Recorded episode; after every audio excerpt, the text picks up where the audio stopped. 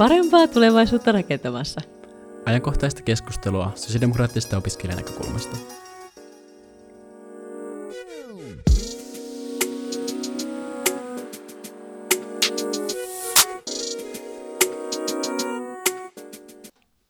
Tervetuloa kaikki kuuntelijat kuuntelemaan sosiaalidemokraattisten opiskelijoiden parempaa tulevaisuutta rakentamassa podcastin kolmatta jaksoa. Tällä kertaa ai- meillä on aiheena ähm, opiskelijat ja sosiaaliturvauudistus. Ja vieraana meillä on täällä ähm, hallituksen jäsenet Samokista ja Syllistä, jotka voivat tässä alkuun esitellä itseään, jos vaikka aletaan Akselista. Yes. Eli mä oon Akseli Rouvari, äh, Suomen ylioppilaskuntien liiton hallituksen jäsen ja vastuualueena sosiaalipoliittiset asiat, toimeentuloasuminen äh, ja sen lisäksi sitten vielä viestintää ja ympäristö- ja ilmastoasioita. Ja itse on äh, Helsingin yliopistossa valtiotieteellisessä tiedekunnassa politiikan viestinnän opiskelija. Ja tota, äh, tässä oli vielä kysymys, mitä on parasta opiskelijayhteisössä, niin mä voisin sanoa, että mun mielestä parasta on se, mitä, äh, miten näkee, että yhteisöt palautuu tällä hetkellä. Kun kävelee kadulla ja siellä on haalaripäisiä ihmisiä, se jotenkin tuo optimismia, toivoa ja iloa tähän syksyyn, kun on ollut niin pitkä tällainen stintti ilman sitä kaikkea, mikä on kuitenkin niin merkityksellinen osa mm. meidän kaikkia arkea. Joo, se on ollut hieno taas syksyn alkaessa nähdä haalarikansaa liikkeellä sekä täällä Helsingissä että Turussa kuitenkin ollut liikkeellä, mutta toisena meillä on Samokista Miisa.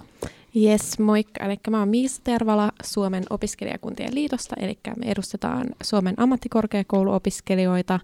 Siellä mun vastuualue on melkein täsmälleen sama kuin Akselin, eli toimeentulo ja asuminen, ja sen lisäksi myös kansainvälisiä asioita. Ja itse olen tosiaan sosionomi, olen jo valmistunut tuolla Laurea ammattikorkeakoulusta, mutta silti mukana vielä opiskelijaliikkeessä. Joo, ja sitten tosiaan tässä oli vielä kysymyksenä, että mikä on omasta mielestä parasta opiskelijayhteisössä?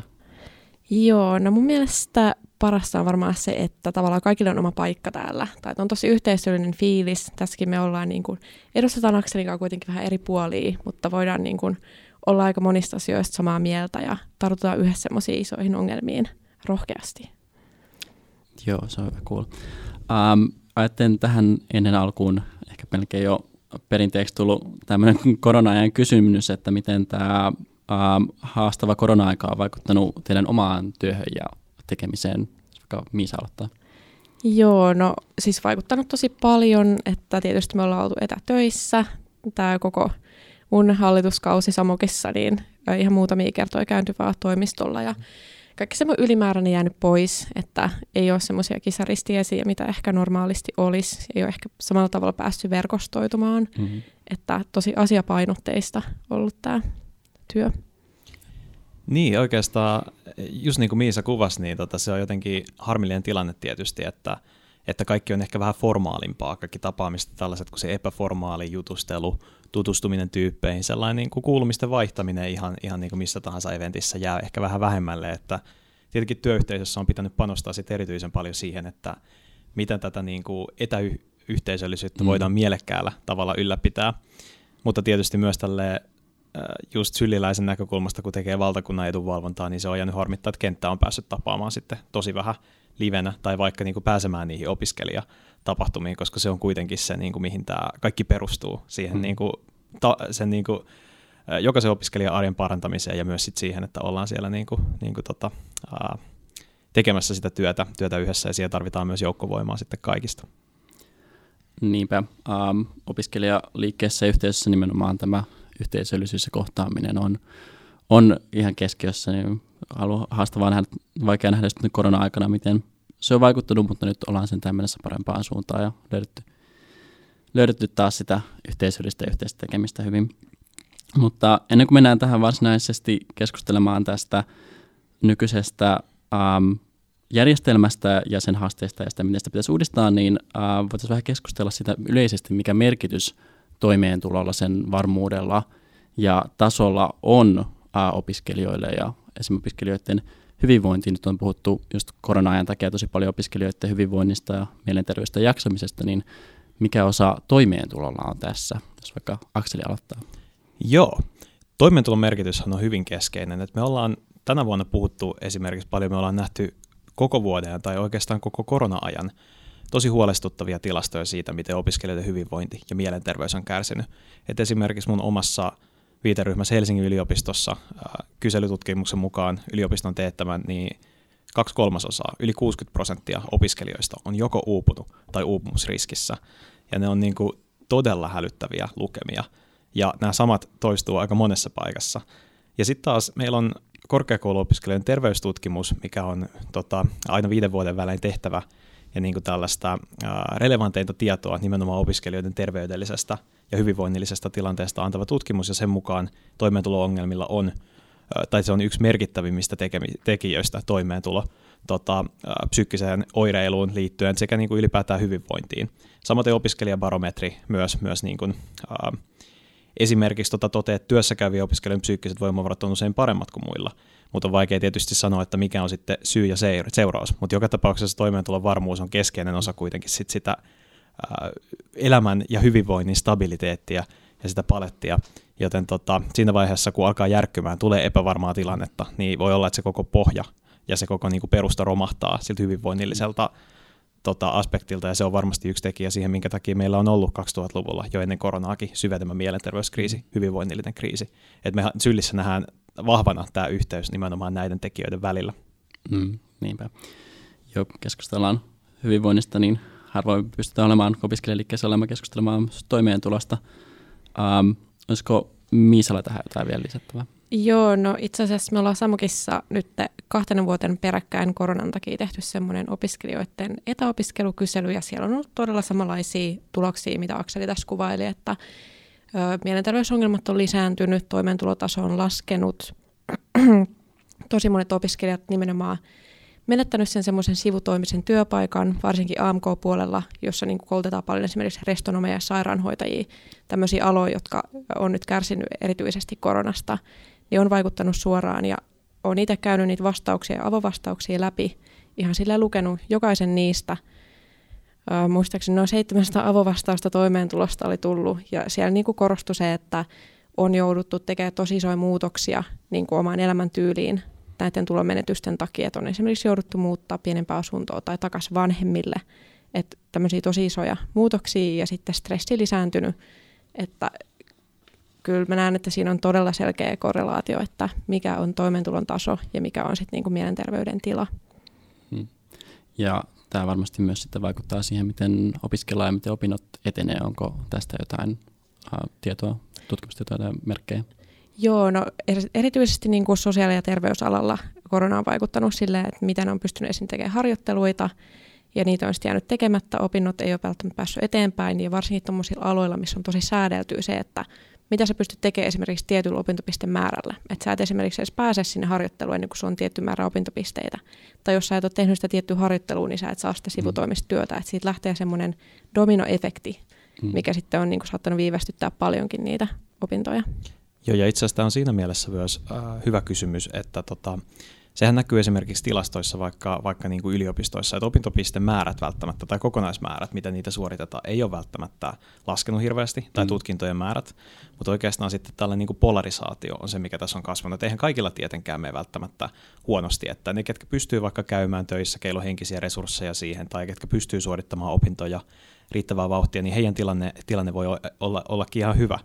Mutta sitten taas niin kuin jotenkin se huonosti äh, heikoimmin äh, tota, pärjäävä joukko on ehkä kasvamaan päin, ja myös heidän tilanne on sitten niinku suhteessa mm. myös korona-aikaa heikentynyt. Eli että tämä polarisaatio on mm. se, mikä myös tässä paljon huolettaa, että sen takia pitää myös katsoa pidemmälle kuin pelkästään tällaisia kokonaisopintopistekertymän ja muita, että voi olla, että koronan takia jotkut pystyy suorittamaan paljon enemmän opintoja, koska ne on etäopintoina, ja se vastaa paremmin ehkä eri elämäntilanteisiin, että jos on vaikka perheellisyyttä tai työssäkäyntiä, niin on ehkä helpompi suorittaa etäopintoja kuin mm. muuten olisi mutta sitten taas ne, ketkä saattaa muutenkin kärsiä vaikka mielenterveydellisestä oireilusta, niin kuin se yhteisö ja koko pohja lähtee alta, niin sitten se vaan pahentaa sitä entisestään ja voi olla taas vaikeampi saada kiinni opinnoista ja arjesta.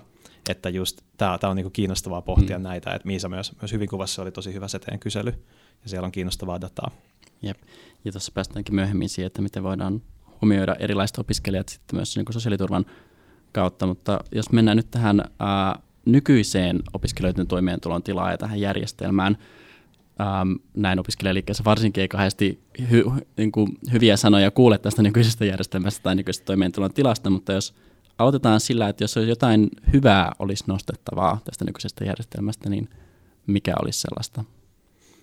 No kuten, kuten sä Ville kuvasitkin just tätä, niin opintojärjestelmä on kokonaisuus, jossa on tällä hetkellä aika paljon ei-hyvää nimenomaan. Mutta mut oikeastaan, jos me katsotaan tätä niin kuin koko perspektiiviä, niin hyvä on se, että meillä ylipäätään on tällainen järjestelmä olemassa, koska kaikissa länsimaissakaan ei välttämättä ole tällaista varsinaista opintotukijärjestelmää. Ja sitten samaan aikaan esimerkiksi vaikka, vaikka niin kuin opintotuen ää, lainakanta on ollut koko ajan kasvamaan päin ja opintolainataakka, mikä opiskelijan kohdistuu, niin samaan aikaan niin kuin, se lainakanta on matalampi kuin joissain maissa. Mm. Että meillä on joitain verrokkimaita, missä, missä saattaa olla opintotuki täysin lainapainotteisuutta, lainapainotteinen. Ja esimerkiksi meidän ateria-etujärjestelmä on tosi hyvä, ja se on, se on myös niin kuin globaalilla vertailulla tai länsimaisessakin vertailussa hyvin toimiva. Et on tässä näitä hyviäkin aspekteja, mutta oikeastaan niin kuin se perspektiivi siitä, että, että tota, näitä, nämä haasteet on kasvanut mm. ja niitä on tullut, ja oikeastaan tota, tässä on se huoleha siitä, että mikä on taas sitten tällaisen järjestelmän tulevaisuus ja opiskelijoiden tulevaisuus tässä. Jep, mitä Miisa näkee kehuttavaa tässä niin järjestelmässä, jos sellaista on? Joo, komppaan kyllä Akselia kaikissa noissa. Yksi, mitä mä olisin itse vielä halunnut nostaa, on toi yleinen asumistuki. Että sen piirin pääseminen oli ainakin osalle opiskelijoista aika ö, hieno asia, että esimerkiksi just kaikista kalleimmilla alueilla isoissa kaupungeissa asuvat on hyötynyt siitä, että tällainen niin kuin viime vuosien muutoksista se on ehkä ollut semmoinen positiivinen, muut ei ehkä niin. Joo. Mutta tosiaan se on hienoa, että meillä ylipäätänsä on Suomessa tämmöinen järjestelmä, jossa tuetaan opiskeluja opiskelijoita, mutta nyt sitten päästään ehkä siihen yleisimpään keskusteluaiheeseen, eli mikä on huonoa tällä hetkellä, mikä niin kuin erityisesti, erityisesti kaipaisi kehittämistä tässä nykyisessä järjestelmässä? Öö, no ihan ensimmäinen ja tärkein on se, että se tuen ö, taso on liian matala. Ja varmasti Syli on tästä täsmälleen samaa mieltä, että ö, hetkinen opintotukijärjestelmä ei mahdollista päätoimista opiskelua. Ö, lainan kanssa ehkä juuri ja juuri, mutta myös vaikka niin luettaisiin laina siihen mukaan, niin se silti jää niin köyhyysrajan alapuolelle. Että tavallaan se on kyllä lainapainotteisuus, liian matala taso, se, että opiskelijat joutuu velkaantumaan opintojen takia, opin, opiskelemaan ei kannusteta, vaan esimerkiksi jos on ollut jo työelämässä, niin se tuntuu rangaistukselta. Että sun toimeentulo tippuu niin radikaalisti, siitä, että sä päätät lähteä opiskelemaan ja niin kuin kehittää itseäsi. Että se on ehkä niin kuin ensimmäinen, millä voi lähteä liikkeelle. Mulla on täällä vielä pitkä lista jäljellä. Siinä tuli tosi hyvä, hyvä referenssi, että olla, ollaanko samaa mieltä. Ja tietenkin se, miten, miten tätä tilannetta voisi kuvata, niin että, että opintotuki kokonaisuudessaan on kuin tällainen niin kuin reikäjuusto, että se niin kuin on olemassa ja, ja siinä on hyvääkin, mutta sitten siellä on reikiä, siellä se on täällä ja puutteita, ja sitten niitä ei oikein saada paikattua tai korjattua, niin sitten se, kun sä kaadat vettä sen juuston päälle, niin se vesi tippuu sieltä läpi. Et tota, jos otetaan tällainen vertaus, vertaus tähän kuvaan. Ja oikeastaan tämä niinku pidemmän aikavälin trendi myös, myös niinku huolettaa siinä mielessä, että, että tämä järjestelmä on ollut paljon parempi. Mutta jos mietitään meidän opintorahan tasoa, niin opintoraha on ollut yhtä heikko viimeksi vuonna 1991 jos muutetaan suoraan markat euroiksi, puhumattakaan ostovoimasta. Et kun me katsotaan tällaisia tilastoja, niin jotenkin tuntuu, että aika usein on sellainen ajatus, että meillä Suomessa on tosi edistyksellinen ja hyvä järjestelmä, ja mitä ne opiskelijat nyt valittaa, ja mitä ne nyt vaatii taas. Niin oikeastaan tilanne on se, että meillä on ollut kyllä. Ja, ja tämä järjestelmä on ollut paremmassa kontekstissa, mutta sitten taas se on ajan saatossa niin kuin tilanne on mennyt huonompaan suuntaan, että, että tämä järjestelmä äm, tämä, on riittämätön tasoltaan, kuten, kuten Miisa kuvasi, samaan aikaan kestoltaan, esimerkiksi opintokuukausien määrä. Se, se on hyvin niin kuin monimutkainen myös. Siinä on monia erilaisia rajoja, mitä opiskelijan pitää seurata, eh, ja tällaisia niin kuin negatiivisia kannusteita myös. Et, et jotenkin tämä, niin kuin, tämä koko monimutkaisuus tekee tästä niin kuin epäkannustavan tästä järjestelmästä. Meillä on tällaisia tosi hassuja, hassuja niin kuin piirteitä tässä, että opintorahan taso on niin matala, että siinä vaiheessa, kun sun loppuu tukikuukaudet kokonaan kesken, ja sä siirryt toimeentulotuen piiriin. Totta kai ähm, sitä ennen pitää realisoida kaikki säästöt, purkaa maspitilit ennen kuin pystyy saamaan sitä tukea. Mutta siinä vaiheessa, kun saa toimeentulotukea, niin toimeentulon taso on sitten niin kuin merkittävästi korkeampi kuin opintotuen. Ja sitten toisaalta opiskelijat on ainoa ryhmä, mikä pakotetaan velkaantumaan. Että siinä vaiheessa, kun sä tiput sen opintotuen ulkopuolelle, niin sun pitää ensin nostaa kaikki mahdolliset lainat ennen mm. kuin sä pystyt saamaan toimeentulotukea. Et, et jotenkin se on, se on hassua, että jotenkin opiskelijoista ajatellaan, että on sellainen, opiskelijat on ainoa väestöryhmä, mikä pakotetaan velkaantumaan käytännössä oma toimeentulonsa, päivittäinen toimeentulo tota, kattamiseksi. Mm. Joo, aika samansuuntaisia ajatuksia, mitä meillä sosiaalidemokraattisissa opiskelijoissa on, ja erityisesti tämä opintolaina on sellainen iso, iso juttu meillekin, että um, voisin kysyä teiltäkin, että onko teidän mielestä ylipäätänsä lainasta sosiaaliturvaksi? Onko se, um, sä just sanoitkin, että sun mielestä ei niin yhtä oikeudenmukaista, että opiskelijat ainoana ryhmänä joutuu velkaantumaan, niin onko, onko lainasta ylipäätänsä sosiaaliturvaksi? Pitäisikö sitä päästä kokonaan eroon sitä lainasta? No mä ainakin näkisin, että opintolaina on hyvä lisä, että ei ainakaan Samukissa olla niin kuin ehdottomassa sen poistamista kokonaan, mutta ehkä tällä hetkellä se, se ei enää ole lisä. Se on niin kuin todella merkittävä osa opiskelijoiden sosiaaliturvaa tällä hetkellä. Ö, opiskelijat, Eurostudent-tutkimuksen mukaan suurin osa opiskelijoista käyttää tätä lainaa pakollisiin menoihin, eli ruokaan ja vuokraan, ja mun mielestä se ei ole oikein. Että se niin kuin perus ö, opintoraha ei niin kuin riitä, ja asumislisän kanssakaan ei riitä niin semmoisiin perusmenoihin missään oikeastaan. Niin tavallaan se on hieno lisä, ja sitä voi monella tavalla käyttää ja mahdollistaa erilaisia asioita opintojen aikana, mutta sen ei pitäisi olla semmoinen ö, niin sen ei pitäisi olla semmoinen osa, mitä ilman ei pärjäisi. Niin, ei mekään opintolainaa tai sen roolia olla niin poistamassa kokonaan, vaan me sylissä ajatellaan, että opintolainan rooli on olla opiskelijoiden keskuudessa sellainen vapaavalintainen toimeentulon täydentämisen muoto. Että tota, opintolainajärjestelmän kehittämisen painopisteen pitäisi olla, olla niin kuin ehkä enemmän sit riskisuojien parantamisessa siitä, että ne on niin kuin riittävät antaa todellisen suojan sen lainan ottamiselle. Ja se on niin kuin mahdollisuus parantaa, parantaa just omaa toimeentuloa, mutta mut juuri tämä, että, että niin kuin käytännössä lainalla joudutaan kattamaan näitä aivan välttämättömimpiä menoja, että pääsee edes niin kuin vähän ylös, ylös, ylös tuloissa ja niin kuin lähemmäs tota, tota, tota, ää, pienituloisuuden rajaa käytännössä, niin, niin se on sellainen, mihin me suhtaudutaan kriittisesti ja myös siihen, että opintolainan merkitystä painoarvoa on kasvatettu näin paljon, että opintolainakanta on tuplaantunut meillä – tämän opintotukiuudistusten leikkausten jälkeen, mitä toteutettiin silloin 2017. Eli neljässä vuodessa siitä kahdesta, noin kahdesta puolesta miljardista, mikä silloin oli opintolainan kokonaismäärä, niin me ollaan nyt jo viidessä miljardissa. Se on neljässä vuodessa aivan valtavan iso trendi. Ja me, me ollaan huolissaan ehkä, ehkä siitä, että meidän on vaikea tietää, että mikä on näin ison ja näin nopeasti tapahtuneen trendin, mitkä on sen niin kuin sukupolvipoliittiset vaikutukset tai yhteiskunnalliset vaikutukset. Että millä tavalla se vaikuttaa vaikka, vaikka niin kuin varallisuuden kertymiseen tai – tai esimerkiksi sitten, sitten niin kuin perheen perustamiseen tai ensiasunnon ostamiseen, tällaisiin kysymyksiin, että, että tässä on niin kuin, niin kuin tällaisia keskeisiä huoleaiheita ja myös toisaalta sellainen niin kuin ennakoimattomuus tässä järjestelmässä on, on haastavaa, että niin kuin toivoisi sellaista linjakkuutta myös, myös ylipäätään sitten tähän ja, ja, ja se olisi niin kuin, niin kuin tärkeää, koska näin valtava trendi näin lyhyessä ajassa muuttaa niin kuin oikeastaan koko tämän järjestelmän luonnetta. Niin ja voisin lisätä vielä tuohon, että korona on kyllä niin kuin paljastanut tämän opintolainan todellisen luonteen, kun just on menetetty niitä työpaikkoja, niin opiskelijat on menettänyt näitä työpaikkoja, niin lainaa nostettiin tämän vuoden tammikuussa enemmän kuin koskaan ennen ja sitä nosti isompi joukko ihmisiä kuin koskaan ennen. Eli kyllä se selkeästi kertoo sitä, että se mitä niin kuin ne ihmiset, jotka ei ole ennen nostanut lainaa, niin on kattanut sitten sen puolen toimeentulostaan niin kuin niillä työtuloilla. Että ei nekään ihmiset ole sitten sillä opintorahalla pelkästään elänyt, vaan että se on ollut vähän semmoinen joko tai tilanne, että työt tai laina. Ja mun mielestä opiskelijan ei semmoisessakaan tilanteessa pitäisi olla. Jep. Um, on hyvin samanlaisia ajatuksia tosiaan tuntuu olevan tästä nykyisen järjestelmän haasteista.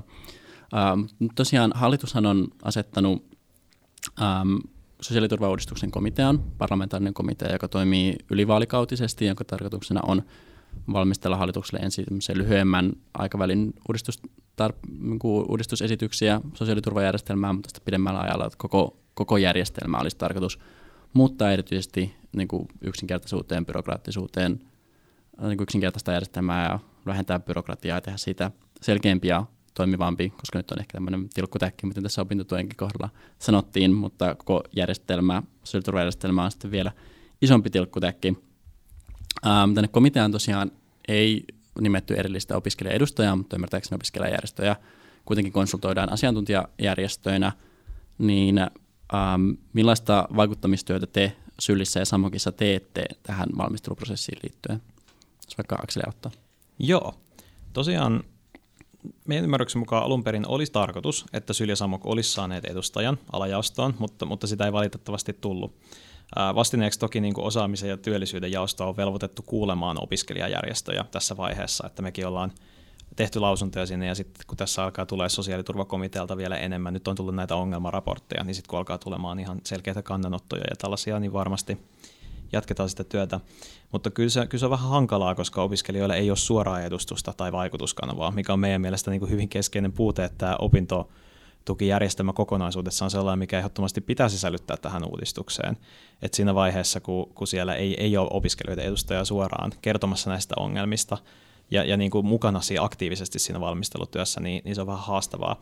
Mutta kovasti toki koitetaan vaikuttaa, että esimerkiksi Allianssilla on sitten, sitten heidän asiantuntija niin kuin nuorisopuolen edustajana, ja toki se tehdään yhteen, aktiivista yhteistyötä sitten muiden opiskelijajärjestöjen sekä just Allianssin kanssa, kanssa siitä, että millaisia asioita me halutaan siellä nostaa ja millaisia me Allianssin kautta sitten sinne viedään myös tiedoksi ja miten se yhteydenpito toimii. Joo, miten täällä Samokissa? Joo, meillä toi vaikuttaminen on ollut hyvin samantyylistä, eli ollaan tota, tavattu tätä allianssin edustajaa ja seurattu sitä etenemistä. Jo tosiaan ensi vuonna ollaan vasta tekemässä tämä Samokin sosiaaliturvauudistuksen linjapaperi, eli meillä ei vielä ole semmoista tarkkaa linjaa siitä, että mitä me siitä halutaan.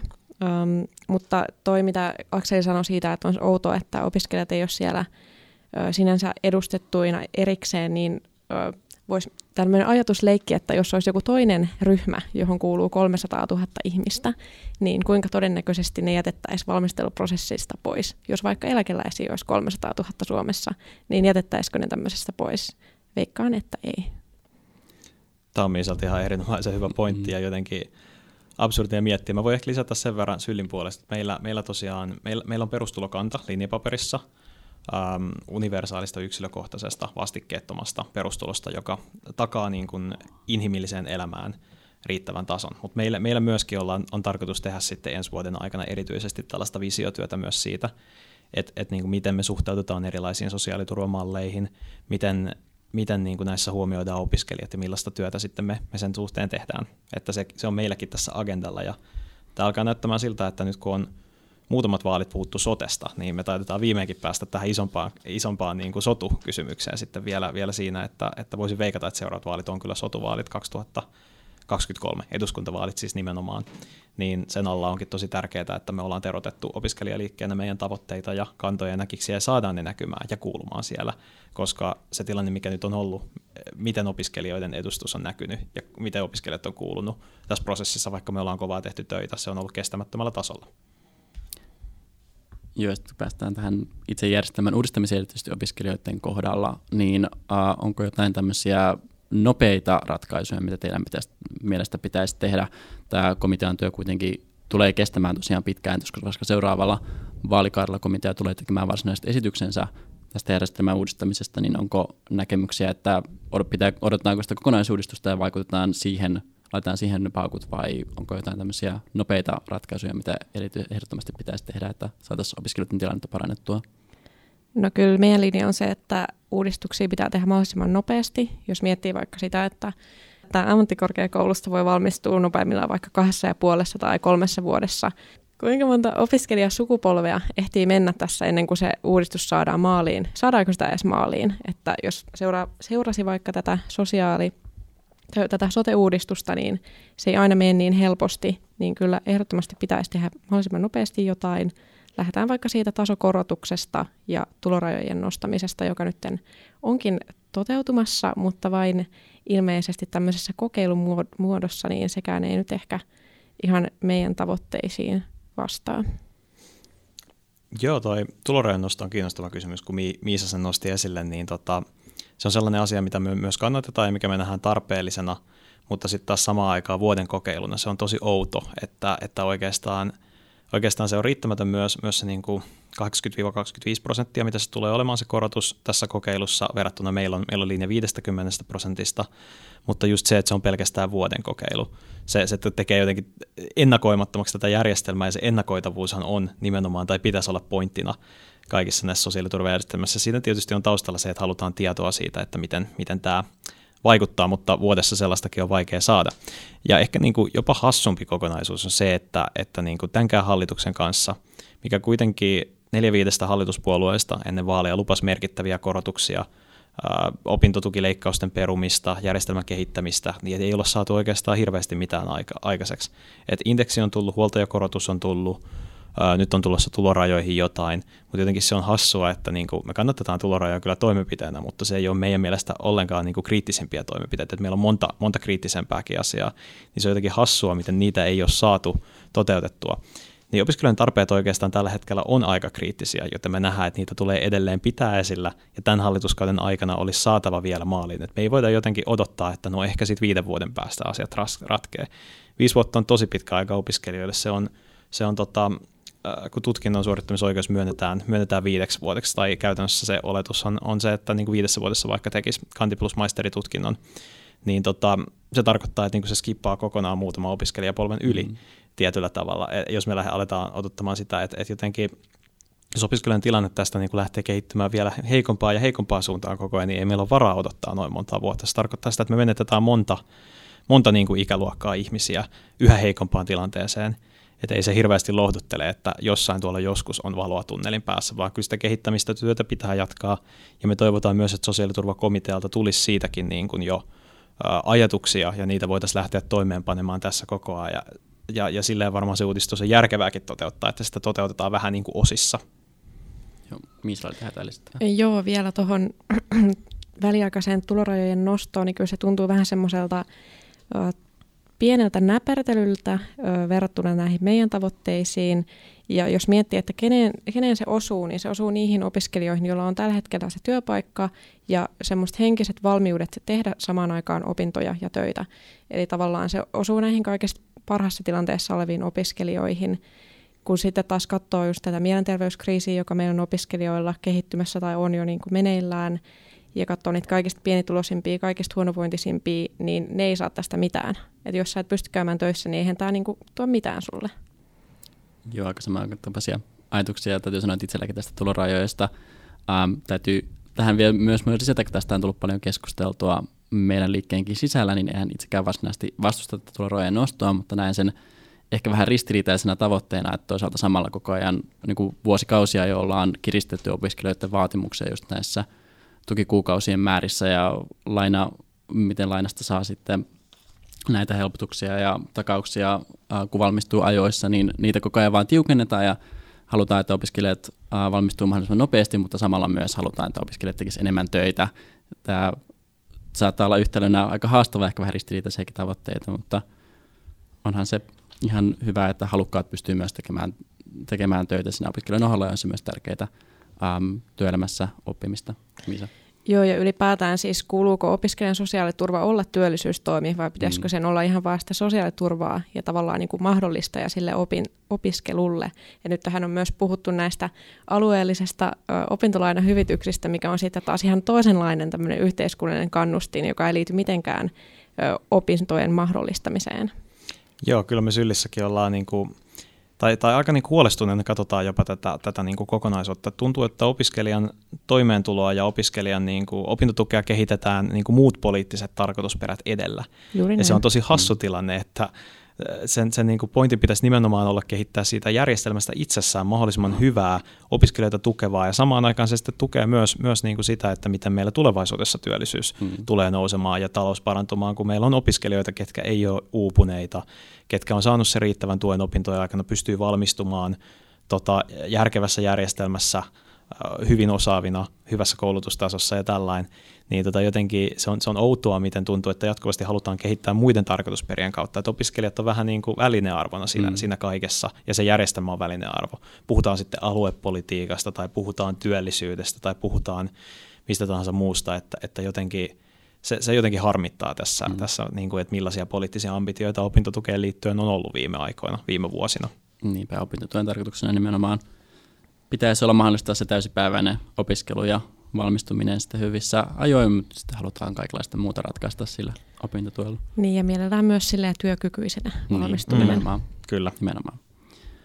Mutta molemmat sanoitte, että teillä on jotain äh, Samokilla linjapaperi tulossa ensi vuonna tarkempi tästä ja äh, Syllissäkin mietitään vielä tarkemmin, miten erilaisiin järjestelmiin äh, suhtaudutte, mutta Syllä tosiaan on tämä perustulomalli. Mitä perustulo toisi opiskelijoille? Yes. Eli me tosiaan kannatetaan universaalia perustuloa, Ja jos se on se lopullinen malli, niin se tietenkin sitten ää, pitäisi sisällään kaikki.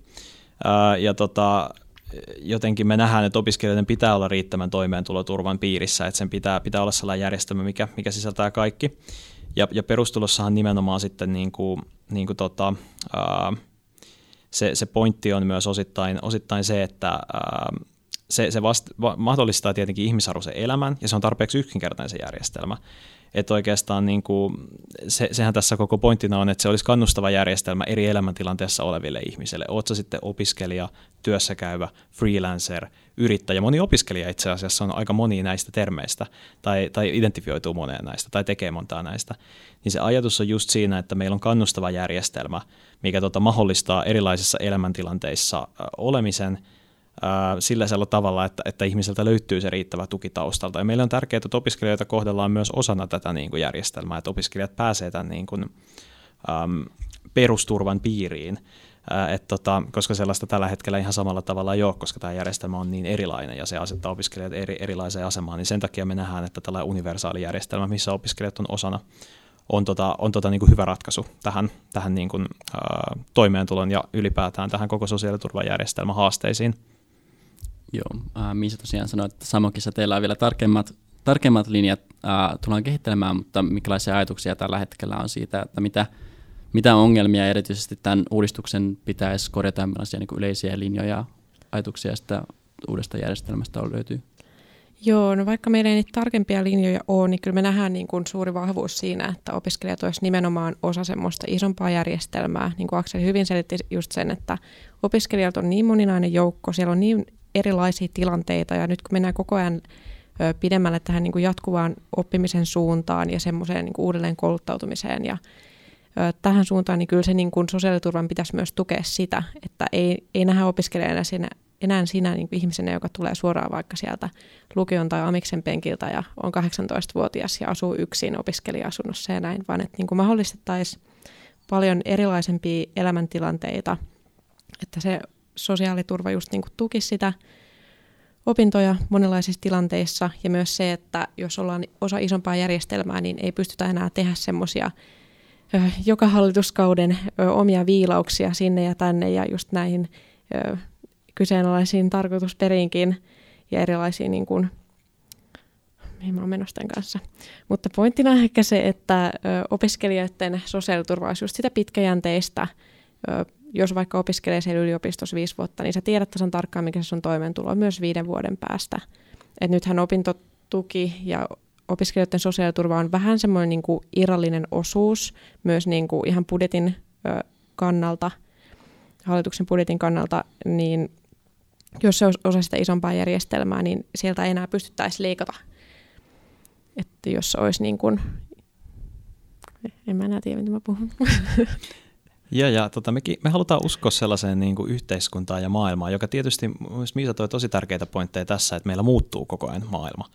Et kun me puhutaan tulevaisuuden yhteiskunnasta, jatkuva oppiminen tai, tai ylipäätään oppimisen ja koulutuksen ää, käsitys muuttuu koko ajan, niin meidän järjestelmä ei pysty enää vastaamaan riittävällä tavalla siihen, että niin kuin pitää, pitää vaikka niin kuin päivittää, täydentää osaamistaan, niin tällainen niin kuin universaali toimeentulojärjestelmä perustulo esimerkiksi pystyisi kannustamaan siihen.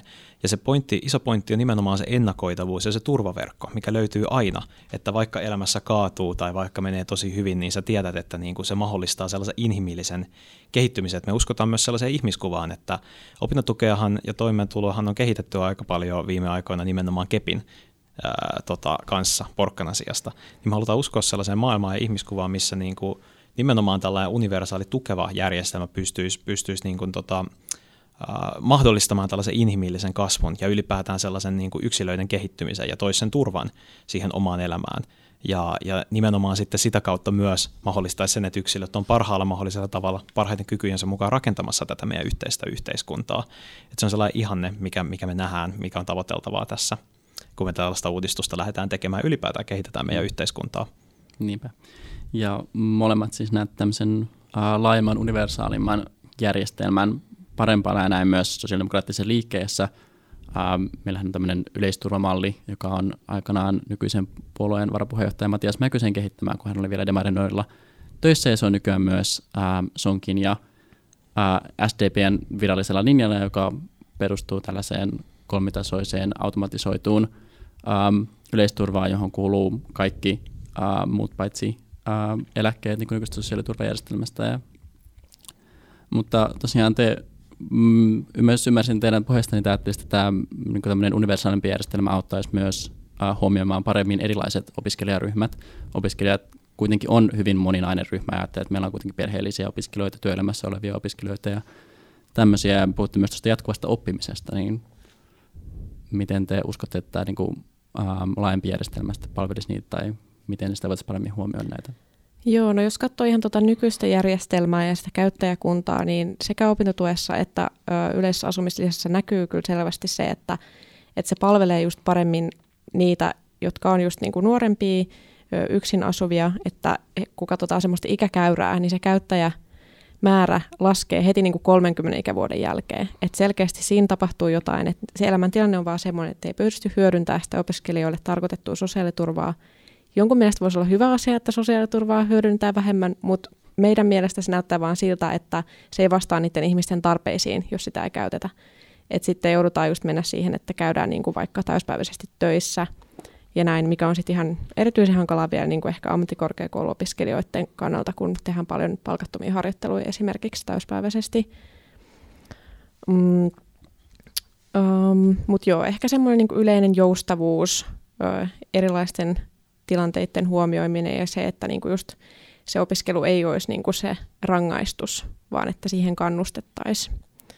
Ja tietysti esimerkiksi niin kuin tämä huoltajalisä ja tämmöiset olisi hyvä sitten säilyttää siinä. Joo, Joo oikeastaan just näin, mitä, mitä Miisa kuvasi, että siinä tuli, tuli tosi hyviä pointteja äh, monellakin tapaa, ja, ja oikeastaan just tämä, että, että kun me katsotaan sitä tasoa 250 euroa, niin se ajatus on ehkä se, että kun sä tulet lukiosta suoraan tai, tai niin kuin nuorena opiskelemaan, niin se saattaa, saattaa niin kuin olla, olla elämiseen, niin kuin elämiseen riittävä summa tietyllä tavalla, vaikka tietysti silloinkin pitää yleensä nostaa asumiskustannuksia muita kattaakseen ää, lainaa tai muuta, mutta sitten mietitään, jos sä oot vaikka, vaikka niin kuin haluat hakea uudelleen tota, uutta tutkintoa, vaihdat alaa, oot vähän vanhempi, niin sitten oikeastaan tota, se, että sä tiput sieltä palkkatuloilta ää, opintotukijärjestelmään, niin se on valtava elintason pudotus ja, ja nimenomaan se joustavuus tällaisiin erilaisiin elämäntilanteisiin ei sitten ole välttämättä riittävää. Ää, monessakaan mielessä opiskelijat on hyvin niin kuin tällainen heterogeeninen joukko, että löytyy kaikkia ikäluokkia, kaikkia elämäntilanteita, niin, niin jotenkin se, että ynnätään kaikki ää, tällaiseen niin kuin, niin kuin hyvin, hyvin tällaiseen järjestelmään, niin se ei sovi kaikille ehkä, ehkä ihan samalla tavalla. Joo. Äh, tässä on mainittu äh, useamman kertaa jo asuminen ja asumistuki, kuten Misa mainitsi, opiskelijat nykyään on yleisen asumistuen piirissä. Mitä te näette, että tässä asumisessa voitaisiin mahdollistaa, että opiskelijoilla myös jatkossa on asua myös täällä pääkaupunkiseudulla ja Helsingissä, ja mitä siinä olisi kehitettävää, jos vaikka Akseli tällä kertaa aloittaa?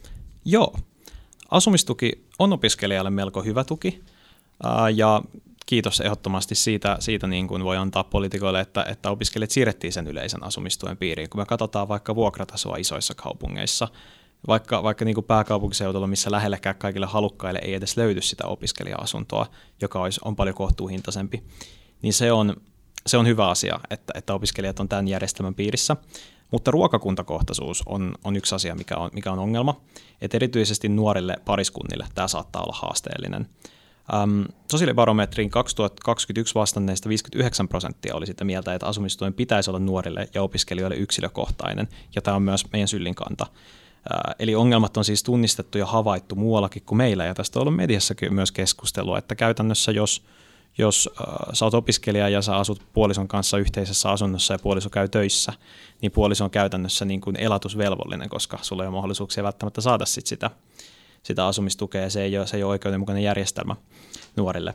To, toki niin kuin asumiseen voitaisiin kytköä myös sellainen teema, että kuten mä tässä sanoin, niin pääkaupunkiseudulla esimerkiksi aika pieni, pieni niin kuin osa, ei lähellekään kaikki, ei edes lähellekään puolet opiskelijoista pääsee asumaan opiskelija-asuntoon, vaikka haluaisi, niin opiskelija-asuntojen tuotantoa pitäisi vauhdittaa ja pitäisi saada mahdollistettua se mahdollisimman monelle, että on mahdollisuus päästä siihen kohtuuhintaisen opiskelija-asumisen piiriin, koska asuminen on kuitenkin äh, suurin elinkustannus suurelle osalle opiskelijoista, etenkin, etenkin sitten tällaisella seudulla, missä asumiskustannukset on melko korkeita, että pitäisi, pitäisi niin kuin pystyä rakentamaan enemmän ja myös lieventämään sitä byrokratiaa tietyllä tavalla ja, ja niin kuin tällaisia, tällaisia niin kuin opiskelija-asumiseen liittyviä rajoitteita. Oliko Miisala tähän vielä? Lisätä? Joo, Akseli taas tyhjentää pankin tässä. Että mä olin ajatellut, että mä oon tosi nokkela, kun mä nostan tuon opiskelija-asuntokannan ö, nostamisen. Niin. Mutta joo, on siis täsmälleen samaa mieltä, että se ruokakuntakohtaisuus on tosi ongelmallista. En näe, että se on ö, moderneissa parisuhteissa enää mikään juttu, että toinen sitten elättää toisen. On kuullut paljon tarinoita siitä, että just toinen pariskunnasta käy töissä, toinen on opiskelija ja sitten se töissä käyvä ei kuitenkaan ole valmis elättää sitä toista. Siis elää pelkästään sillä opintorahalla. Eli 250 kuussa ja siitä pitäisi maksaa vielä se oma osuus vuokrasta, niin kuulostaa niin kuin todella todella kohtuuttomalta. Ja sitten just kun on niitä harjoitteluita ja muita, niin ei voi sitten välttämättä olettaa, että käy siellä töissäkään sitten opintojen ohella mm. kattaakseen ne asumiskulut. Mutta joo, noi ARA-rahoitteiset opiskelija-asunnot on kyllä kaikista tärkein ratkaisu tässä. Myös kunnat voi tehdä oman osuutensa siinä, että luovuttaa tai myy halvalla niitä tontteja tähän, että kaavoituksessa huomioidaan nämä paremmin. Mutta kyllä niin kuin sanoisin, että Helsingissä ainakin se asuntotuotanto on ollut aika hyvä tahtista tässä viime aikoina. Ja on ehkä myös nostettu sitä opiskelija-asumisen semmoista niin kuin tasoa – ylipäätään, että se, sekään ei tuntuisi enää rangaistukselta, että joudut asua siellä likaisessa opiskelijasolussa, vaan että on mahdollisuus semmoiseen ihan laadukkaaseen asumiseen ja että se on niin kuin realistinen vaihtoehto myös perheellisille ja ty, niin kuin vanhemmille opiskelijoille. Että siellä on niitä erilaisia vaihtoehtoja ja laadukkaita vaihtoehtoja. Joo, kiitos. Tässä on tullut hyvin paljon mielenkiintoisia ja tärkeitä ajatuksia tähän sosiaaliturvaan liittyen, sosiaaliturvauudistukseen liittyen. Toivottavasti siellä kuuntelijoissa on vielä lisää sellaisia ihmisiä, jotka pystyvät vaikuttamaan tähän, vaikka komitean edustajiakin. Ähm, kannattaa kuunnella näitä hyviä opiskelijaedustajia täällä, jotka kertoo, että mitä tässä on parannettavaa. Mutta kiitos teille, kiitos Akseli Rouvari Syllistä, äh, Miisa Tervala Samokista ja kiitos TSL väelle tästä studiovuokrasta ja editoinnista. Äh, kiitos teille kaikille kuuntelijoille ja ensi kuussa palataan taas rakentamaan parempaa tulevaisuutta. Tulkaa taas kuuntelemaan. Heippa! Kiitti moi. Kiitos.